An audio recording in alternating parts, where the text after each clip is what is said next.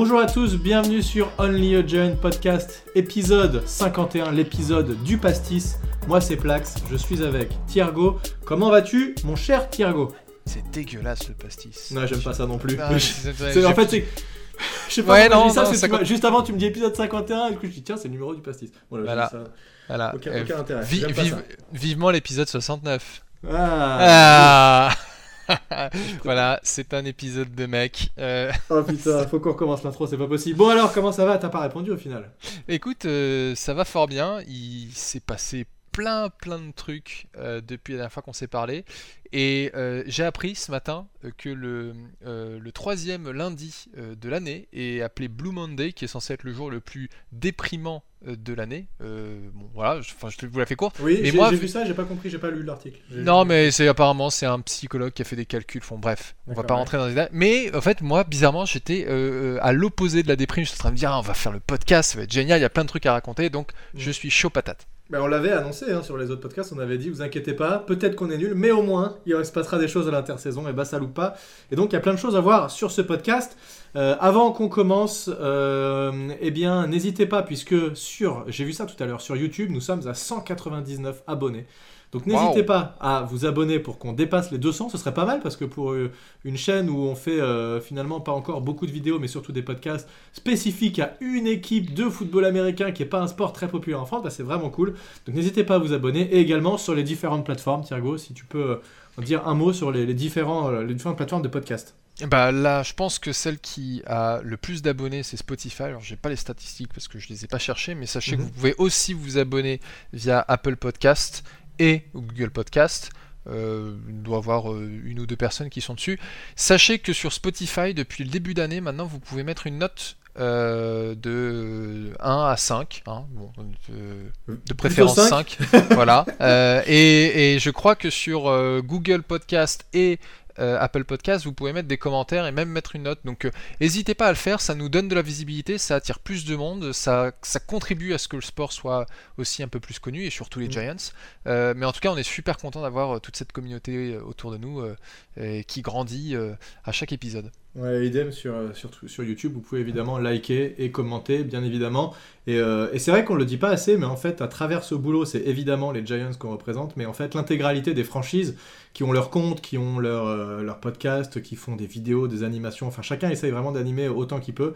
Et bien, c'est vrai que ça fait vivre la communauté française, et puis on prend tous sur notre temps pour, pour faire ça, donc donc c'est bien cool. Alors.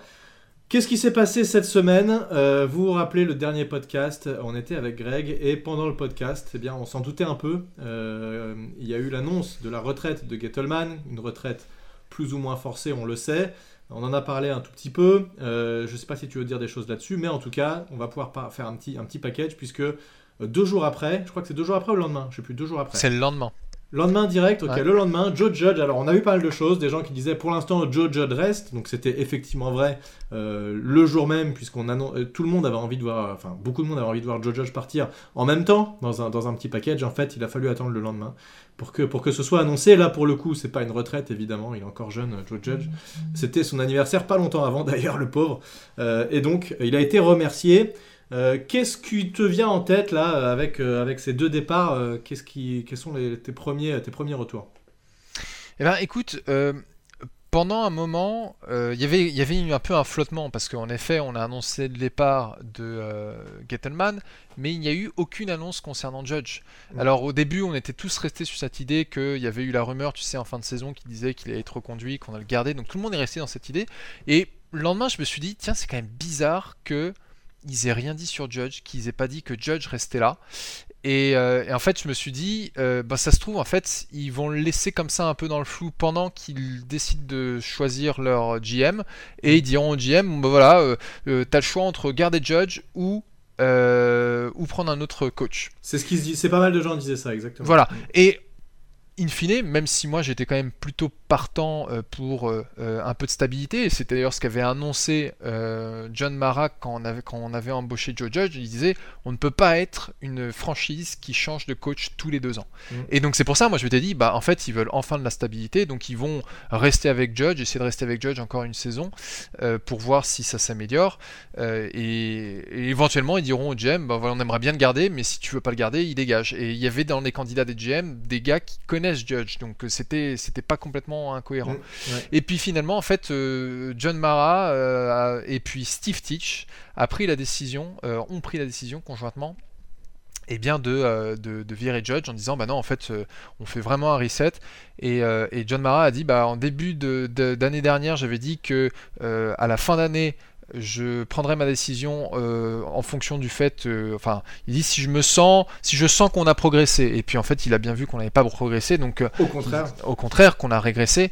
donc, il a pris une décision qui est assez difficile, mais qui se comprend, qui est de dire bon bah ok, Judge c'était sympa, euh, mais euh, enfin c'était sympa, c'est pas ce que je veux dire, mais c'est euh, Judge a fait son temps, mais on décide d'y aller ailleurs. Après moi personnellement, je l'avais dit un peu sur Twitter, j'étais un peu déçu, non pas de la décision des Giants, mais euh, j'étais vraiment très très emballé par la personnalité de Joe Judge, euh, par euh, l'énergie qu'il apportait, ce qu'il disait, tout, son attachement au processus, aux fondamentaux, etc. Mais force est de constater que tout ça c'était que des mots et que ça se transcrivait pas sur le terrain et que c'était quand même un véritable problème. J'aurais bien voulu voir Judge réussir chez les Giants. Bon, bah, il est arrivé au mauvais moment dans les mauvaises conditions. Après, je m'en fais pas pour lui. C'est un jeune coordinateur. Euh, il aura déjà, il aura deux opportunités d'être coordinateur euh, ailleurs dans, la NFL. Peut-être pas cette saison, mais euh, la suivante. Et il aura d'autres possibilités de devenir head coach un peu plus tard dans sa carrière. Ouais, exactement. Et, je suis tout à fait d'accord avec toi sur tout ce que tu as dit. C'est vrai qu'on aurait bien aimé le voir réussir. Et ça change pas d'ailleurs le fait que euh, moi personnellement je reviens pas sur toutes les bonnes choses qu'on a pu dire sur lui sur la première saison qui était quand même vraiment encourageante sur tous les discours qu'il a fait où, euh, clairement quand on voyait le head coach Siriani des Eagles comparé à lui bah, on, sentait un qui était vraiment en confiance par rapport à l'autre.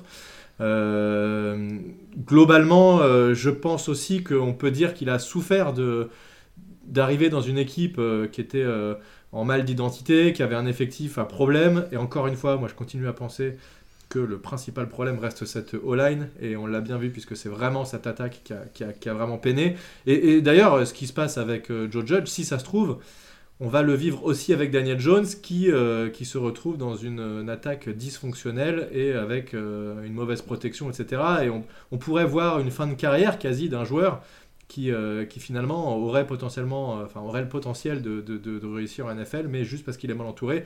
Et malheureusement, c'est pas un sport individuel. Euh, tu es obligé de faire avec tes coéquipiers et ton équipe, et si ça se passe pas bien autour de toi, si les mecs ont des mains en mousse quand tu relances le ballon, bah, quand tu es QB, malheureusement, forcément, ça fait tomber ton, tes statistiques, donc ça, ça peut être aussi compliqué. Donc effectivement, départ de, Joe Judge. Il y, a, il y a une interview de, John Mara, tu as, un peu parlé de ce qu'il avait raconté. C'est vrai que euh, il, a expliqué qu'il aurait préféré ne pas faire ce changement, mais qu'en fait, et ça je trouve que c'est, euh, il a été assez ouvert et je pense qu'il a été assez honnête dans ce qu'il a dit, j'espère en tout cas. Après, il a peut-être pas tout dit évidemment, mais, euh, mais ce qu'il a annoncé et ce qui est plus logique, c'est de dire que, eh bien, il voulait donner au GM, en fait, que, que, le GM qui arrive ait les mains libres et qu'il soit pas justement soumis à des pressions directement en arrivant. Ça permet à la fois qu'il ait les mains libres, mais aussi d'augmenter le nombre de potentielles personnes intéressées par le poste. Euh, il a aussi euh, évoqué le fait que eh bien, personne n'a refusé les entretiens. Donc euh, il y en a qui disaient mais est-ce que vraiment c'est un poste qui attire encore d'être GM des Giants C'est la galère, on gagne pas de match. Est-ce que quelqu'un a envie de venir là-dedans? Et puis on avait une situation, une situation financière qui était, je vais dire situation sanitaire, situation financière qui était plutôt saine. quand, quand Gettleman est arrivé, qu'il a un peu viré les contrats compliqués, etc. Et finalement, on se retrouve 4 ans plus tard avec une situation aussi compliquée parce qu'il a senti la pression, l'obligation de gagner tout de suite et nous a remis un peu dans une merde financière. Donc de nouveau, c'est vraiment table rase de ces, de ces 4 années. C'est exactement ce qu'a dit John Mara. Euh, il faut recommencer tout à zéro. Il aime pas ça, ça le fait chier. Et les Giants euh, sont une franchise qui doit être stable, mais euh, malheureusement, il n'y a pas le choix. et, d'ailleurs, en parlant de, ce reset, j'ai vu passer un tweet d'une source qui disait que Steve Teach donc le, copropriétaire des Giants, hein, à 50% des, des, des, Giants, lui était en faveur de virer Gettleman il y a deux ans. D'accord. Et, euh, et mais qu'il a, enfin, qu'il y a eu une résistance de la part de Mara qui voulait lui donner un peu plus de temps. Mhm. Donc il a, il a pas, il n'a pas insisté. Et là, euh, deux ans plus tard, ils ont dit, ils sont, ils sont les deux co-owners, les deux copropriétaires se sont, se sont réunis et ils se sont dit non, là c'est bon, on peut plus euh, continuer comme ça et il faut qu'on fasse un reset. Et donc, euh, faut pas oublier aussi que Mara était en fait était pas tout seul dans cette décision. Donc Tish qui est beaucoup moins en vue que Mara parce que Tish c'est la famille Tish, c'est une famille qui a rejoint les Giants je crois, à la fin des années 80 ou début des années 90, alors que les, euh, les Maras euh, euh, ont créé les Giants en 1925. Mm. Donc les Maras, c'est l'une des familles fondatrices de la NFL. donc c'est vrai qu'on parle à chaque fois de la décision de John Mara, mais il y a aussi lui qui est derrière. et comme tu dis, bah, au final, Joe Judge est arrivé dans les conditions qui étaient enfin, intenables, qui, qui sont en grande partie dues au mauvais management euh, de, de, de, Dave Gettleman qui ne lui a mm. pas donné d'offensive line. Et, euh, et, puis bah, si on doit faire un reset, en effet, il faut faire un reset jusqu'au bout. Et donc euh, bah, virer Judge, le remercier et il ira, il ira continuer sa carrière ailleurs. Ouais, donc en fait, c'est pas une décision qui est entièrement due à ses capacités. Ouais, c'est ça, c'est ce qu'il faut retenir, c'est que c'est une décision globale qui fait qu'on on se retrouve là et tout n'est pas de sa faute. Non, non, et je pense que il euh, y, a, y, a, des trucs que Judge faisait très bien, et puis il y a aussi des trucs qu'on a vu qu'il faisait très mal. Euh, il, mm. était, il ah avait énormément de problèmes en gestion du chronomètre en fin euh, de mi-temps. il avait aussi des Globalement, hein, la gestion du chrono a jamais été son point fort, et la prise de... La prise de décision. Ouais, la, la, la, prise de décision aussi sur les moments clés, quand, mm. quand tenter la quatrième tentative ou pas. Il jouait beaucoup petits bras, pas très offensif, là où on voit que de plus en plus, statistiquement, en NFL, les quatrièmes et courtes se jouent mm. beaucoup. Donc, euh, en fait, j'ai l'impression globalement, j'écoutais un, un, podcast là-dessus d'ailleurs, qui disait euh, qu'il il, aimerait bien que le nouveau GM en fait euh, fasse plus confiance aux chiffres. Et ça, je pense que maintenant, en fait, effectivement, les chiffres font pas tout. Mais j'ai l'impression que on, on les utilisait pas assez. Et typiquement, en fait, tu te dis, ok, en NFL, un quatrième et deux, ça a X chances de passer. Est-ce que je tente ou pas? Est-ce que ça vaut le coup? C'est pareil, est-ce que je tente plus de conversion à deux points que de conversion à un point? Enfin, il y a plein de choses comme ça qui se calculent, c'est des statistiques, hein, et souvent ça s'avère quand même euh, assez proche de la réalité, et c'est vrai aussi pour le choix des joueurs on va aller plus, euh, on va, on va peut-être un peu moins faire confiance à ce qu'on voit sur 2-3 vidéos, mais plus globalement à des statistiques générales. Et en fait, ça, il expliquait, alors j'ai plus en tête exactement, mais sur les différents candidats GM par exemple, qu'il y en a certains qui expliquaient, il a retrouvé ça dans certaines interviews, qui expliquaient que eux, ils aimaient bien euh, utiliser telle et telle et telle statistique pour, pour faire leur, leur, bilan et je trouve que c'est assez logique. Et ça m'a fait penser un peu au, au film Money. Alors en anglais c'est Moneyball, mais je sais plus ce que c'est en, je pense que les gens connaissent. Euh, c'est le film avec Brad Pitt où en gros il récupère euh, une équipe de baseball euh, et, il se base quasiment exclusivement sur des chiffres pour faire une équipe qui a priori du point de vue logique ne tient pas le coup mais du point de vue statistique est tout à fait légitime. En fait il fait un super parcours il arrive à monter une super équipe comme ça. Et donc je pense que ça peut s'appliquer aussi au football américain. Il n'y a, pas, a pas vraiment de raison et, et, les GM font de plus en plus confiance à ça. Donc voilà, c'est juste c'était un indice sur un peu les nouveaux GM et quand on va en parler on va voir qu'ils sont tous très jeunes aussi. Oui. T'as pas un vieux de la vieille façon Gettleman, quoi. Non, non, non, bah on, passe vraiment à, à quelque chose de, de, de nouveau et, et, euh, je pense que euh, on a une meilleure approche dans le sens où si on revient 4 ans en arrière quand on a embauché Dave Gettleman, on a fait passer une autre, un autre entretien à Louis Riddick, euh, qui est un analyste NFL dans les médias, euh, mais il n'y a pas eu. Là, on est en train de parler de 9 candidats. Hein. 9 candidats qui viennent de plusieurs équipes. Euh, alors, il y a. Y a, y a Attends, on, parlera après des détails. Non, mais, non, mais ce que je veux dire, c'est que sans, sans, sans, parler des détails de, ces candidats encore, c'est que déjà, dans l'approche de, euh, de John Mara et Steve Teach pour ce nouveau poste de GM, c'est que ils sont pas déjà dit ouais tiens on va euh, on, bah, on va proposer le poste à Kevin Abrams. Kevin Abrams n'est même pas dans la liste des candidats. Ils, sont vraiment dit bon allez on ratisse large, on va vers quelque chose de nouveau euh, et comme tu dis aussi on, on, va pas vers un vieux de la vieille, on va vers euh, des, des, candidats plus jeunes qui auront une approche un peu plus moderne. Ouais, exactement. C'est tout à fait ça. Et dans son interview, ce qu'il dit, euh, John Mara, il dit plusieurs choses. Il dit on veut prendre notre temps, c'est exactement ce que tu disais. Donc euh, on interviewe plus de candidats pour être sûr de prendre la bonne décision parce qu'il sent bien qu'il est arrivé à un stade euh, où, euh, où il peut plus se tromper en fait. Il faut vraiment trouver la bonne personne. il n'a pas été cherché en interne, contrairement à ce qui s'était fait. Alors, Gettleman n'était pas à ce moment-là en interne, mais en tout cas, c'était quelqu'un qui connaissait. Euh, c'est quelque chose qui a été beaucoup reproché au Maras, ça, de euh, toujours euh, aller voir des mecs qui connaissent, la famille, les gars proches qui peuvent les conseiller, machin. Là, le but, c'est vraiment de, repartir de zéro, et c'est des choses qui, été, qui, revenaient beaucoup dans beaucoup de podcasts différents et beaucoup d'analystes qui disaient ça. et vraiment, cette histoire de prendre le temps et voir beaucoup de monde différents qui viennent d'autres équipes et qui viennent principalement en fait exclusivement d'équipes qui réussissent. Ils vont pas aller choisir un GM chez les Jets, tu vois, ou une équipe ou chez ou chez euh, les, les, les, Bengals, oh pardon, les Panthers ou, euh, ou, les Jaguars, pardon, euh, ils vont vraiment chercher dans les meilleures équipes qui ont les, les meilleurs rosters. notamment chez les Bills, qui j'ai été voir leur roster, c'est hallucinant comment Je crois qu'il n'y a que les Ravens qui sont pas en playoff dans les candidats qui. Mais, ça reste un, une, ça reste une bonne équipe, c'est juste une, décimée par les blessures cette année. Exactement, mm. exactement. Donc, donc voilà, il y a plein de, plein de choses comme ça qui font qu'on a l'impression que ça va dans la bonne direction. Et moi j'ai une question à te poser, Thiergo, alors là, je te prends un peu de cours. Euh, j'ai entendu plusieurs fois, euh, et, sur certains podcasts, les mecs disaient c'est quand même grâce à nous, euh, les fans, parce qu'on a vraiment mis la pression sur les réseaux sociaux pour leur dire qu'on voulait pas de Kevin Abrams, qu'on voulait pas aller chercher des candidats en interne et qu'on voulait quelque chose de nouveau et un vent d'air frais vraiment dans, dans cette équipe, que Mara a eu la pression et qu'il a décidé de faire comme ça et d'aller voir ailleurs. Qu'est-ce que tu en penses, toi? Est-ce que tu as un avis là-dessus ou est-ce que c'est impossible de savoir et tu t'en fous?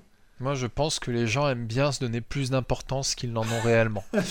voilà. Euh, je pense que euh, je, vais être cru, hein, mais je pense que euh, le fait que Mara se fasse bâcher sur Twitter, mais il, il en a rien à secouer. alors après, oui, il il a dû voir d'une certaine manière euh, que euh, le, mécontentement des fans qui, euh, vidaient le stade, qui, n'achetaient plus de maillots, etc. Alors, je ne sais plus vraiment comment se répartissent les revenus en NFL, mais je crois que la billetterie des stades et surtout euh, ce que tu vends dans ton stade, donc euh, bah, euh, les souvenirs, la bouffe, mhm. etc., mhm. c'est pas un revenu qui est partagé. C'est-à-dire que chaque franchise, ce qu'elle vend au sein de son stade, c'est pour elle. Donc forcément, quand tu as des stades qui sont beaucoup plus vides et que du coup tu as des résultats financiers qui sont bien plus dégueulasses. En dizaines de milliers de personnes, ça doit être monstrueux. Donc voilà, donc c'est pas Twitter qui fait changer d'avis John Mara, c'est en fait les résultats financiers. Et s'il voit qu'en fait ça, ça se dégrade depuis des années,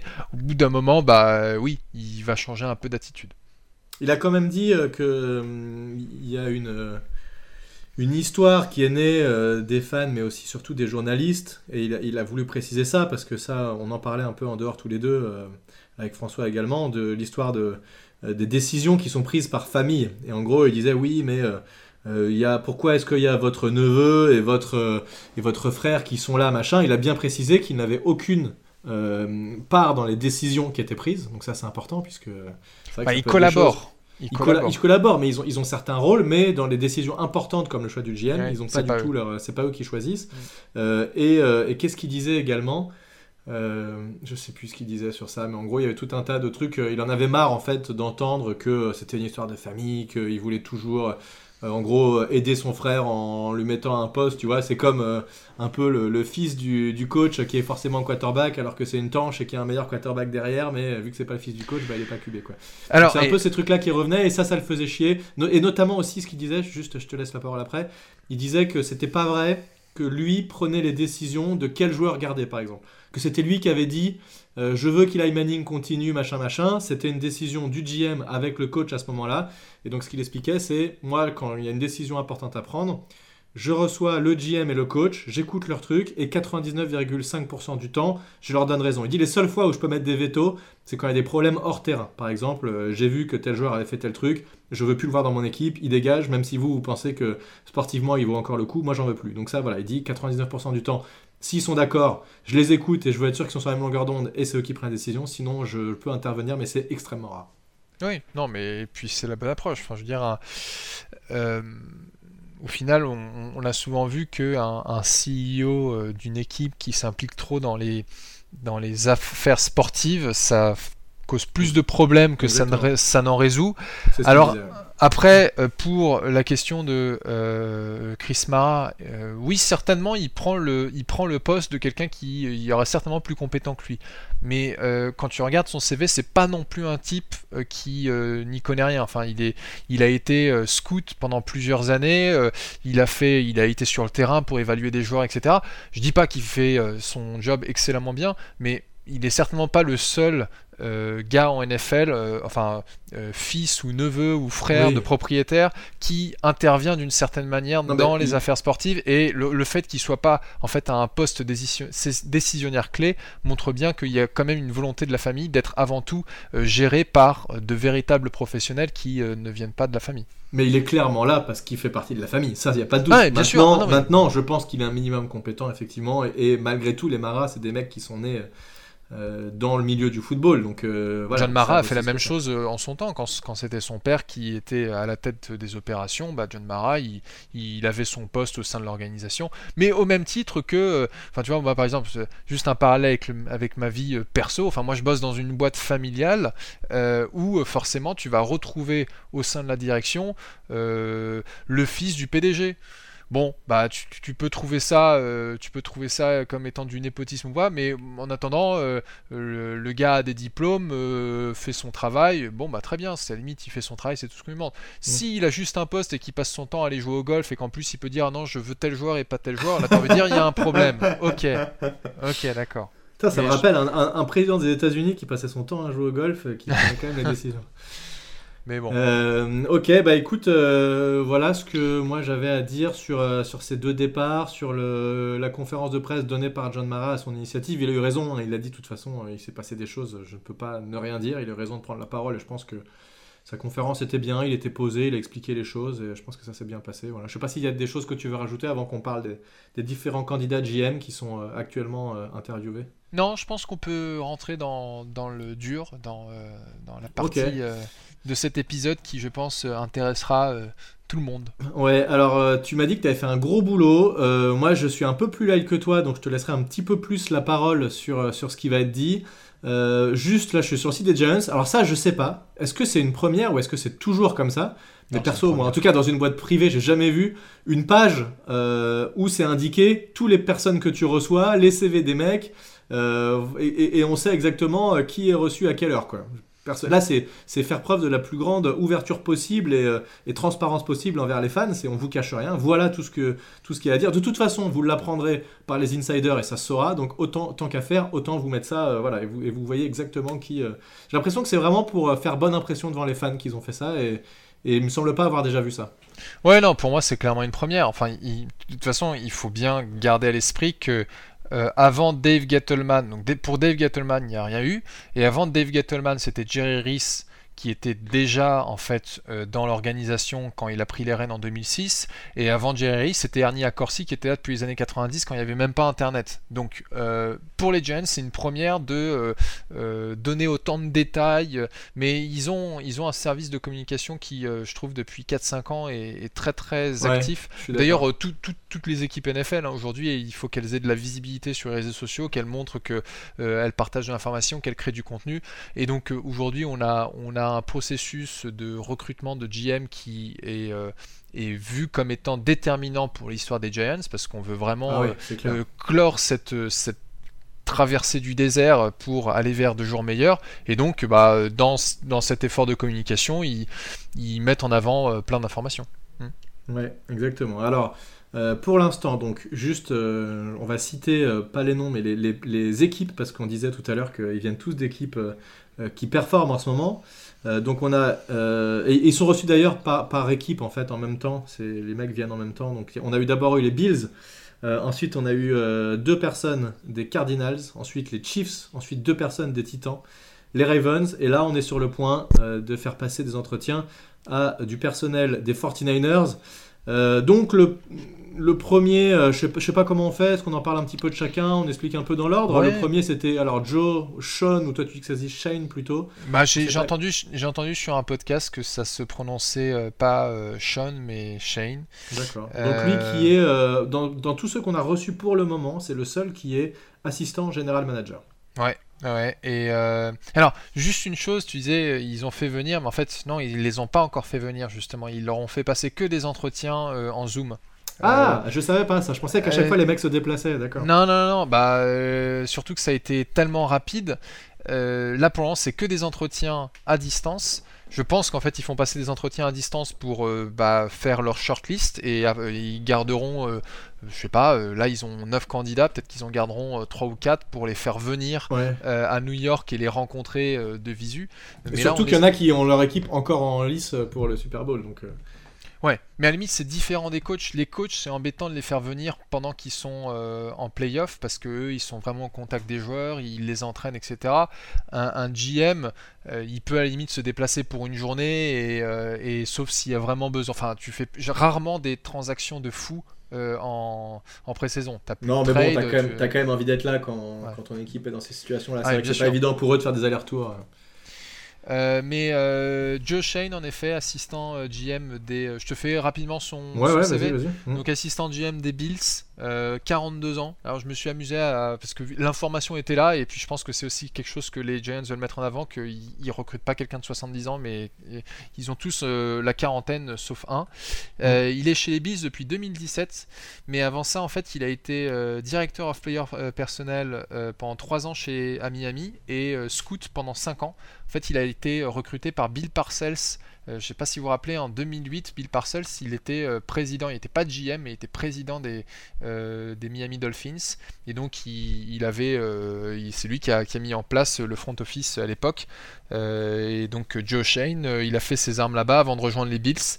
et chez les Bills, il est notamment connu pour avoir participé bah, au recrutement de Josh Allen, mais tellement plus que Josh Allen. Mais après, ça, c'est plus difficile d'en parler parce que moi, j'ai une connaissance très limitée euh, euh, des Bills. mais les Bills, ils ont une équipe qui est vraiment. Alors, Jack est très forte. Moi, j'ai halluciné. Qui, au niveau des receveurs, alors du QB qui, qui a vraiment explosé sur, depuis l'année dernière. Euh, ils ont fait un, trade pour Diggs, le receveur. Donc, ils ont mm. trade beaucoup, mais ça a payé puisque il est très bon. ils ont un corps de receveur qui, qui leur coûte pas si cher que ça et qui est quand même vraiment bon. Ils ont une défense qui marche super bien. Enfin, ils sont qui sont archi impressionnants. Et, euh, et, les Bills, ils ont éclaté. Ils ont éclaté qui? Ils ont éclaté ah, les Patriots. ils, ont mis la misère aux Patriots. Il y a, eu, il y a eu, beaucoup de branlées hein, euh, sur les premiers matchs là. D'ailleurs, on n'en a pas parlé, mais on a oublié de dire quand même que les Eagles et les Cowboys se sont fait taper et se sont fait humilier. Euh, et donc ça nous a fait bien plaisir. J'ai bien kiffé ma soirée hier. Les, les, Eagles plus que les Cowboys. Les Cowboys bien sûr. Mais, mais, les Cowboys étaient censés être favoris quand même pour ce match-là. Ils avaient gagné la NFC Est. Ils avaient mis pas mal de matchs, vous avez mis beaucoup beaucoup de points, et là ils se sont fait euh, complètement marcher dessus. Et les Eagles qui avaient leur super jeu de course, euh, on fait une petite digression là, mais euh, ils ont mis en tout à la course, combien ils ont fait de yards? 95 yards hier. Donc la défense des Buccaneers a été vraiment excellente contre la course et du coup on voit bien que dès que ça court plus, bah il n'y a plus rien du tout chez, les mhm. Eagles. Bon, tant mieux, bien fait. Bref, on revient à notre Joe Shane. Ouais, et donc Joe Shane, il a passé son entretien, c'était le premier entretien des Giants, comme tu l'as dit, c'était mercredi, euh, mercredi 12. Euh, ça a été vite, hein. Euh, et d'ailleurs, en fait, c'est le même jour, enfin, je sais pas si tu auras quelque chose à dire sur Joe Shane, mais le même jour, ils ont fait passer ensuite l'entretien à Adrian Wilson. Mais peut-être que tu veux parler un non, peu non, Non, non, j'aurais rien de spécial à dire sur, sur ces candidats. Adrian Wilson, c'est un ancien joueur qui est d'ailleurs assez jeune aussi. Quel âge il a, lui? 42 ans. Euh, alors, il jouait il y a encore pas très très longtemps. Et, tout à fait. En fait, il a joué, il a joué 11 saisons chez les Cards de 2001 à 2012. Euh, et puis après, il a fait 3 saisons pour les Patriots de 2012 à 2015 et euh, il s'est flingué le genou. donc c'était. mais ah bon, après, quand tu joues 14 ans en NFL, c'est quand même déjà pas mal. Énorme. énorme. Et il a rejoint. Il a rejoint les Cardinals, donc sa, sa, franchise de cœur naturellement, comme scout régional en 2015. Euh, où il a travaillé comme ça pendant 3 ans, puis après il était directeur of pro personnel, et puis euh, de 2018 à 2020, euh, et, en 2021 il a été promu vice-président of pro personnel. où, en fait, on en parlait tout à l'heure avant le podcast, il y a une distinction entre pro personnel ou player personnel qu'on a un peu de mal à saisir, mais moi de ce que je comprends, quand tu es euh, VP of Pro Personnel, c'est tu t'occupes en fait de tous les joueurs qui sont en NFL.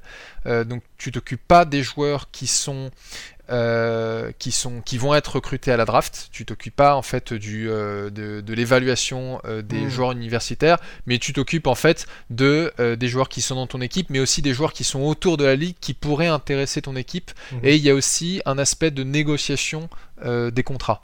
Je ne sais pas s'il est aussi en charge du, de la gestion du cap, enfin de la masse salariale.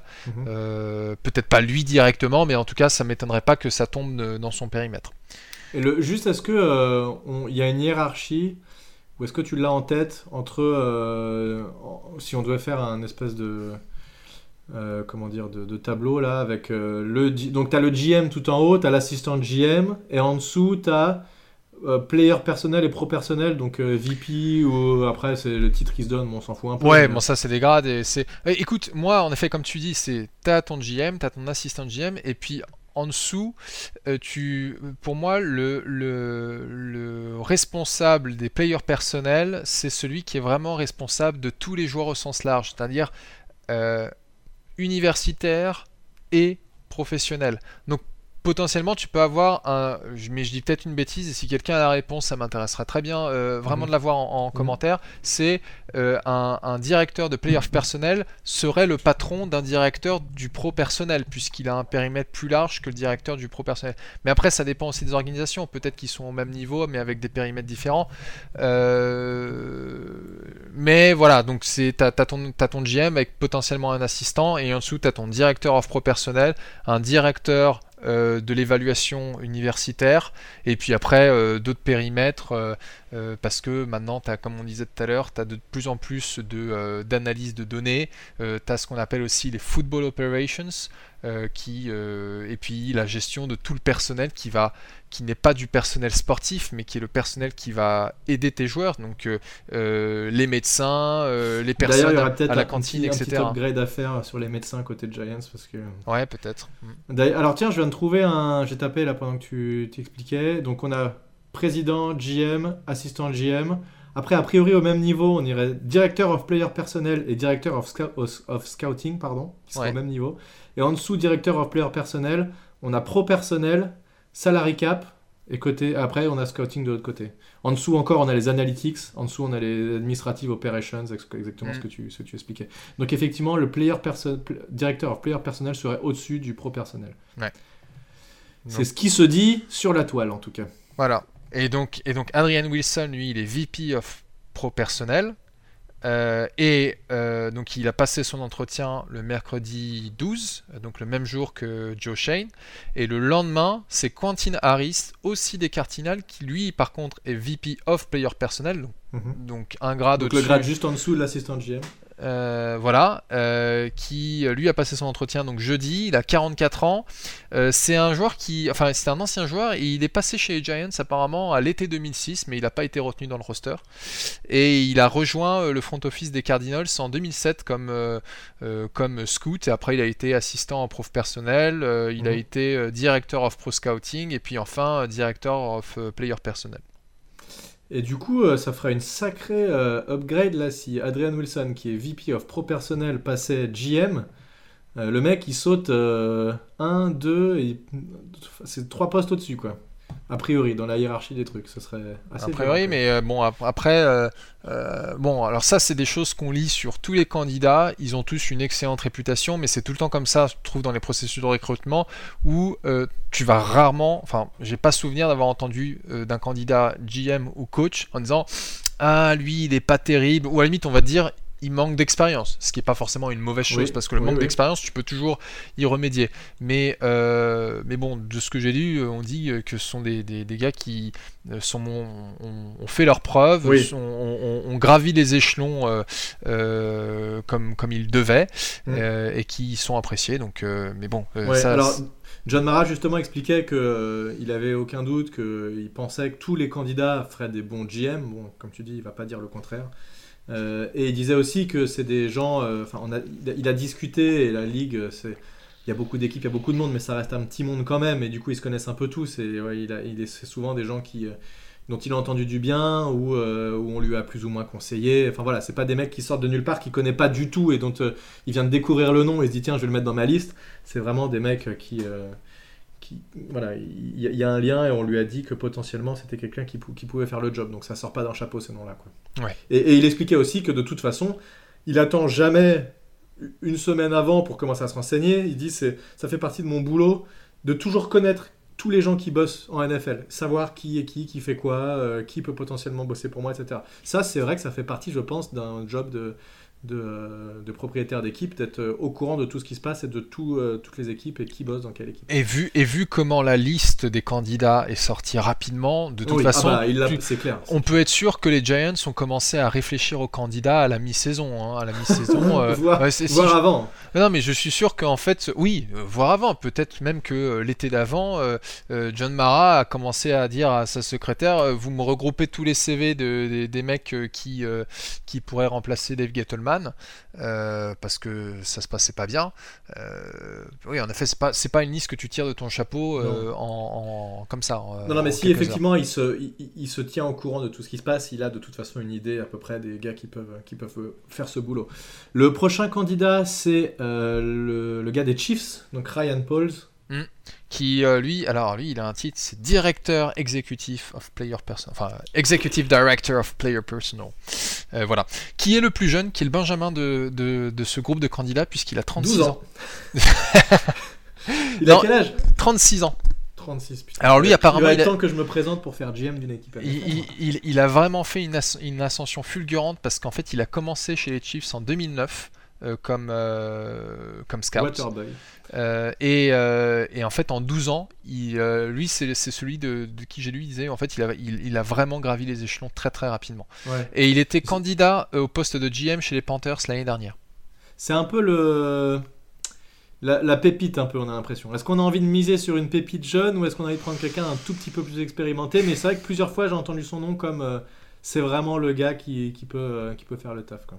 Bah, en fait, c'est. Euh, euh, c'est qui tout double, hein, parce que tu vois, bon là on fait un parallèle avec les coachs, mais Sean McVay c'était un peu la pépite du coaching et c'est toujours, c'était toujours, il est toujours considéré comme un, coach extrêmement brillant. Et puis nous on s'est dit ah on a notre pépite avec Ben McAdoo et voilà. ça fait tellement rigoler maintenant d'entendre ça. Voilà. Ah, notre pépite avec Dave Gettleman. Ah ouais. Euh, non, mais alors Dave, Dave Gettleman, c'est un autre raisonnement, mais tu vois, on, repensait avoir une pépite avec Joe Judge et je, pense que. Je pense qu'il peut faire le boulot, euh, Joe Judge. Ce sera une pépite plus tard dans sa carrière, euh, mais pour en revenir à Ryan Pauls, ouais, c'est peut-être la pépite, mais avec ce qui s'est passé dernièrement, est-ce qu'on a vraiment envie de de tenter notre chance. Euh, je t'avoue que son manque d'expérience, euh, mais ça s'est basé que sur ça, est la seule chose qui m'inquiéterait. Euh, de me dire, est-ce que, est -ce que ce serait pas mieux d'aller vers quelqu'un qui a travaillé dans une organisation qui ont eu du succès pendant plus longtemps, qui, qui en fait a vraiment gravi les échelons, a passé du temps. voilà. Mais bon, ça, ça va être au final le choix il va se faire, euh, il va se faire au niveau mm. de John Mara et Steve Tisch. Moi, je trouve que euh, son autre cravate n'est pas très bien fait. Ah bah voilà. Euh, éliminé. Ouais, je prendrais pas lui. Ça sent le manque d'expérience, clairement. Ouais, éliminé. Il a pas fait un double Windsor, il a fait un nœud trop basique. Et du coup, il y en a qui ont fait qui ont des beaucoup plus notre cravate beaucoup plus travaillée. Éliminé. Ryan Paul, désolé, je ne te prends pas. Non, mais ça peut se tenter. Après, euh, comme tu dis, l'expérience, ça peut se rattraper. Hein, mais bon, non, et puis en fait, quand on regarde ce que les Chiefs ont fait, euh, il faut quand même se rappeler, euh, les Chiefs, il y a 6 ans, ouais, il y a 6-7 ans, c'était le fond de la ligue. Hein. Euh, euh, et il y a eu un travail qui a été fait sur euh, le roster qui est non négligeable. Ils, ont bien entendu recruté Patrick Mahomes, mais pour moi, le succès des Chiefs, il n'est pas non seulement lié à Patrick Mahomes, il est lié à, tellement plus que Patrick Mahomes, mais bien entendu, avoir un quarterback, c'est une condition sine qua non pour mm. réussir. et, qu'on le veuille ou non, Ryan Pauls en, en faisait partie, et il en faisait partie à des postes quand même assez importants. Ouais, exactement. Juste après, on a Ryan Coden qui est chez les Titans. Alors là, les, Titans et les Bills, je pense que c'est les deux effectifs que, je préfère dans les équipes qui ont été visées. Parce qu'il y a clairement des équipes qui ont été visées là pour, pour ces postes de GM. Ouais, complètement. Ouais, et, et, et Cowden, il a été. euh, lui, il a 22 ans d'expérience. Alors, euh, 22 ans. euh, Les mecs, ils ont, ils ont 40 ans, ils ont 22 ans d'expérience. Putain, mais les gars, ils, ont, ils sont sortis de l'école à 20 ans et ils ont bossé direct en NFL, quoi. C'est dingue, hein. Ouais, ça veut dire qu'en fait, il a commencé à 21 ans. Mais il y en aura un autre. Euh, on en parlera après. euh, j'ai même noté où est-ce qu'il avait fait ses stages. C'est assez marrant parce que j'ai Mhm. trouvé l'information. Donc oui, il a 22 ans d'expérience. Il a fait 16 saisons chez les Panthers, euh, dont deux saisons, les deux dernières comme director of college scouting. Et puis après, il a passé chez les Titans. donc il y est depuis 6 ans et il est VP of player personnel.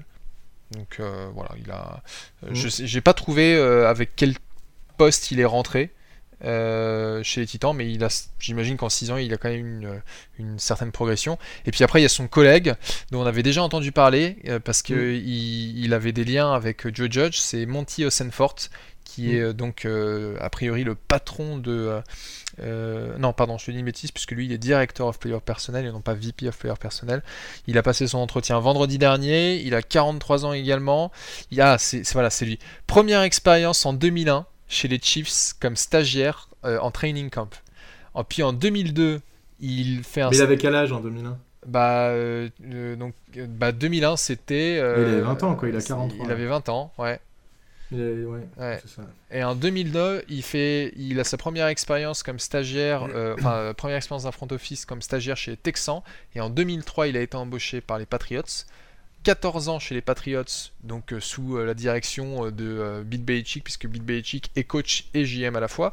Donc il, est quand même d'une, il sort d'une bonne école. Il a fait 6 saisons comme directeur of college sc- scouting et il a rejoint les Titans en 2020 seulement.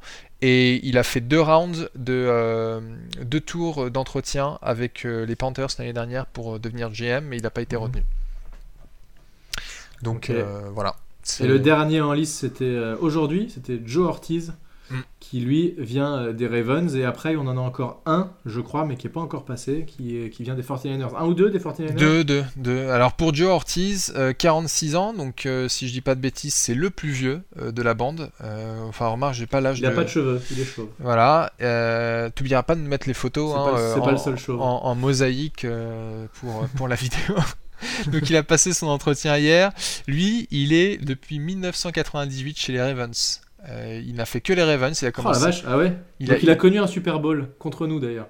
il a connu un. Super Bowl contre nous. Euh, il en a même. euh, ils sont pas retournés au Super Bowl depuis les Ravens, si, puisqu'ils sont retournés avec Joe Flacco, mais ils ont pas.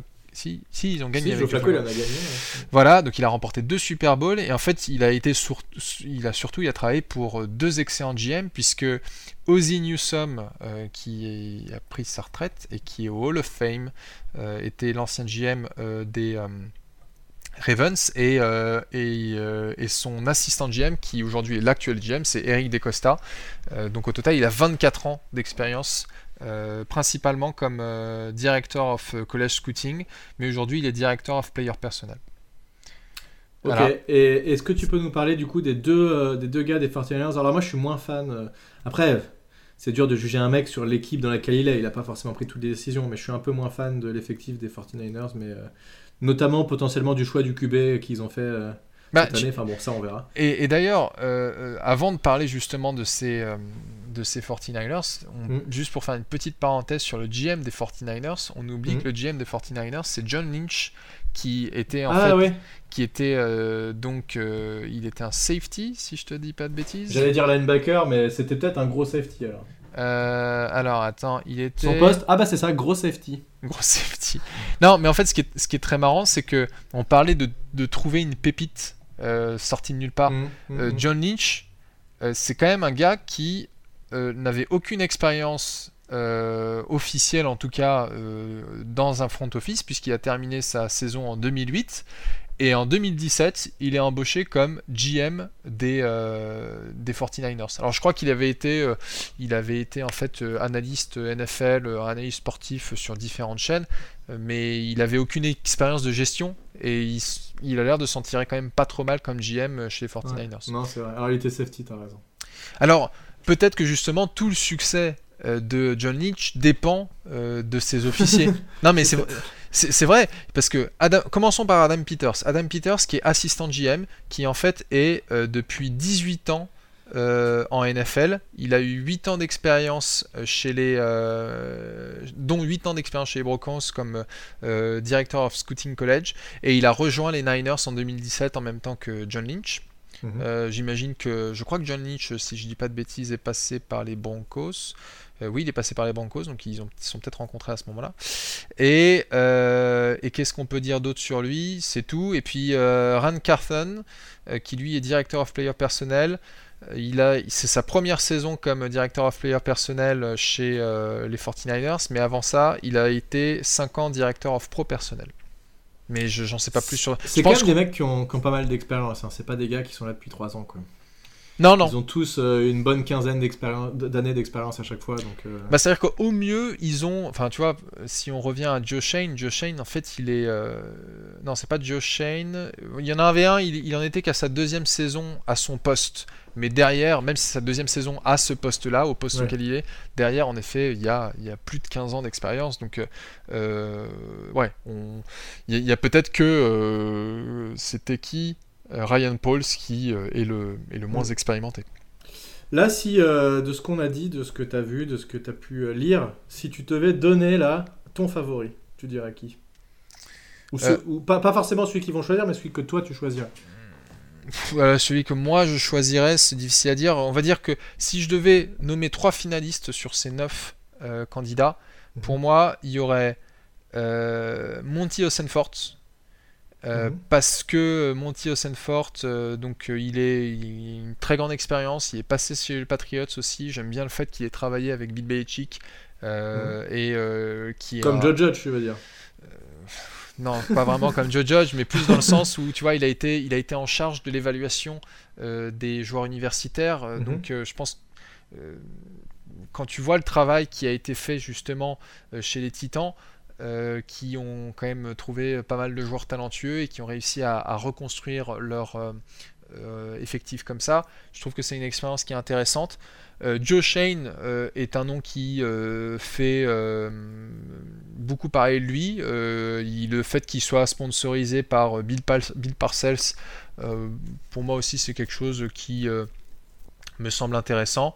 Et puis après, euh, en troisième, euh, allez, je vais dire Joe Ortiz parce qu'il a eu de l'expérience, euh, il a beaucoup d'expérience et surtout il a beaucoup d'expérience au sein d'une organisation qui a eu beaucoup de succès, qui est celle des Ravens.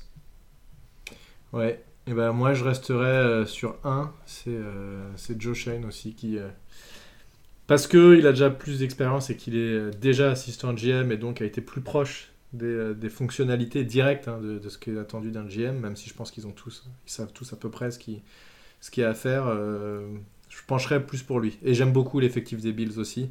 Je sais pas quel est son. C'est, difficile à dire pour tous les candidats, quels sont leurs pourcentages d'implication dans tout ça. Il y a beaucoup de monde qui bosse dans, ces équipes-là, mais, euh, mais voilà, c'est celui qui a priori me plairait le plus pour l'instant. Ouais. Euh, écoute, moi je pense que euh, il va y avoir encore évidemment quelques jours de réflexion. Tu disais il va y avoir les entretiens qui vont se réaliser euh, directement chez, les Giants. tu es obligé de voir un candidat avant de le choisir de toute façon vraiment, surtout pour un poste aussi important. a priori, le, le, head coach ne sera pas choisi avant le GM. D'ailleurs, j'ai entendu qu'il y a certaines équipes qui avaient déjà rencontré des head coachs alors qu'ils n'ont pas encore choisi leur GM, parce qu'on n'est pas les seuls dans cette situation à avoir, avoir viré tout le monde. Il y a les Bears et les Vikings qui les sont Vikings, ouais. Exactement. Euh, les, les, Dolphins ont viré que leur head coach, je crois. Ils ont encore leur GM.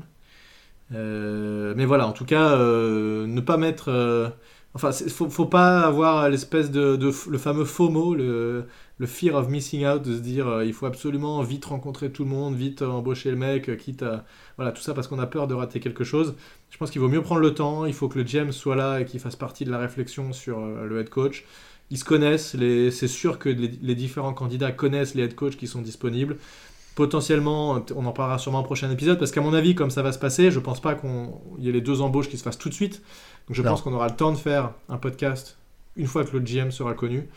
On pourra à ce moment-là parler des candidats au poste de head coach et on verra à ce moment-là euh, Ouais. Euh, comment ça peut se passer On a, euh, c'est Jim Harbaugh hein, qui, euh, c'est le, parce qu'ils sont plusieurs de la même famille, qui, qui est coach actuellement à Michigan et qui, qui parle de potentiellement revenir en NFL et qui avait fait du bon boulot chez les 49ers. Donc, ouais, mais c'est un con ce type.